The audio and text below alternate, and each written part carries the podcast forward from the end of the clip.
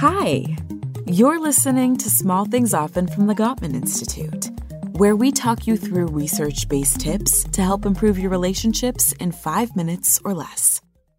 Today's tip is about becoming a great listener.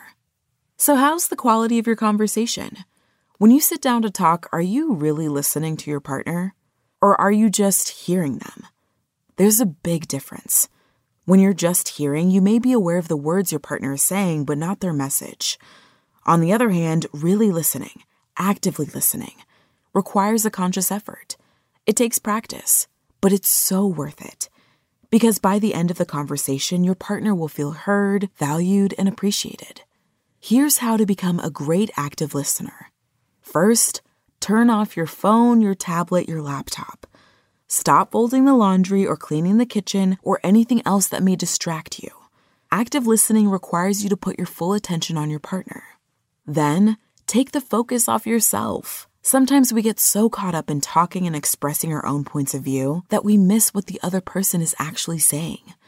And don't make the mistake of silently planning what you're going to say next while your partner is speaking. Listen to understand rather than respond. Don't interrupt, but do let your partner know you are actively listening by occasionally nodding or saying yeah or mm hmm.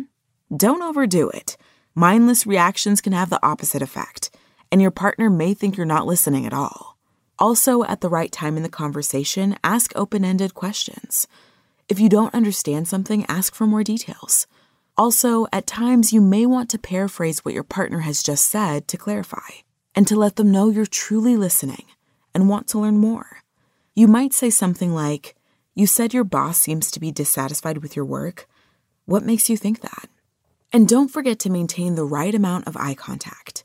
Too little can seem like you're disinterested. Too much, like staring, can come across as hostile. Good eye contact shows you are focused and paying attention, and it will put your partner at ease. And finally, let go of your own agenda. Don't try to give advice or solve your partner's problems. Just be there for them. Listen with an open mind and heart. Your presence and attention and willingness to listen will go far to improve your relationship. It takes practice, but it's one of the greatest gifts you can give your partner. Today's small thing. The next time your partner has something on their mind, sit down and practice your active listening skills. The more you do, the more it will become second nature to you in all your communications.